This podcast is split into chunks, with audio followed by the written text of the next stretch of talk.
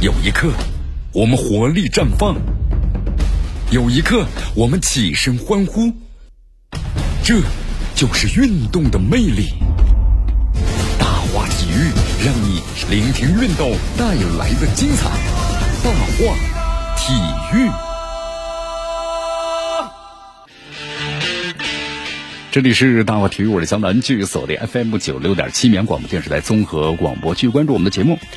好，咱们首先关注一下河北队啊！你看这两天，因为这个河北队呢，啊没有及时的发放这个工资啊，就被欠的工资啊，被处罚扣了三分。那么其官方公开性啊，包括球员的公开性的引起舆论的讨论啊。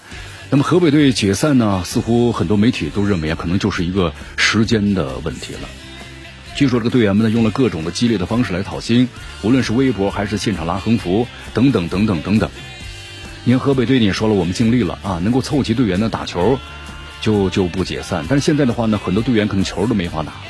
同时呢，河北队背后的赞助商啊，通过细节来看，也不想玩了。那么有人来接手吗？很难接手。没有人接手的话那，河北队可能就很难维持下去了。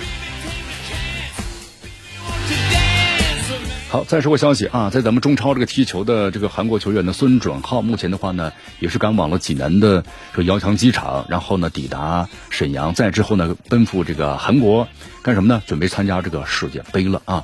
采访当中，孙准浩呢表示，呃，比起紧张，现在呢心里有一种呢非常特别的感觉，就很兴奋。他之前说过，非常想参加世界杯啊，这是一个梦想。那么至于准备工作，他上一次我也回到了韩国的，希望通过这个韩国队的竞争啊，能够在世界杯踢场比赛。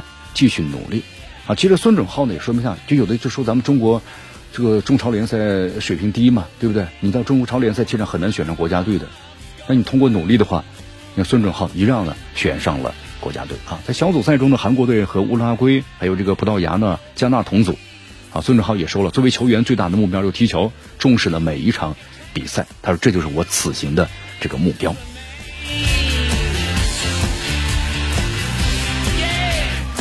这两天的话呢，中超联赛第二十四轮啊，成都荣城的二比二战平了长春亚泰。赛后呢，成都荣城的主帅啊，徐正元呢出席了发布会。徐正元呢这样点评，他说：“这个比赛的整体来说是比较遗憾的，我们上半场两个丢球啊，太容易了，这是我们的失误。因为球员们呢想在主场给球迷带来好的结果，但太想赢球了，压得太猛，结果反而造成了失误。”他说：“反过来，这场比赛的话呢，也是一堂非常好的课程来学习。虽然我们丢了两个球，但是我们的球员呢一直不放弃，表现出了顽强的精神力，应该呢是给他们鼓掌的。”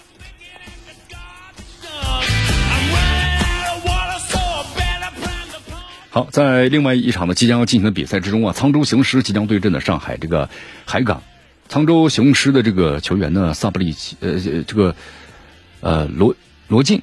那么和这个主教练的萨布利奇都出席了这个赛前的发布会啊。萨布利奇说，目前状况的准备啊都在有条不紊的进行。他说呢，我们的对手是中超最优秀的球队之一，有很多的优秀教练，包括优秀的球员，对我们来说是一次呢真正的考验。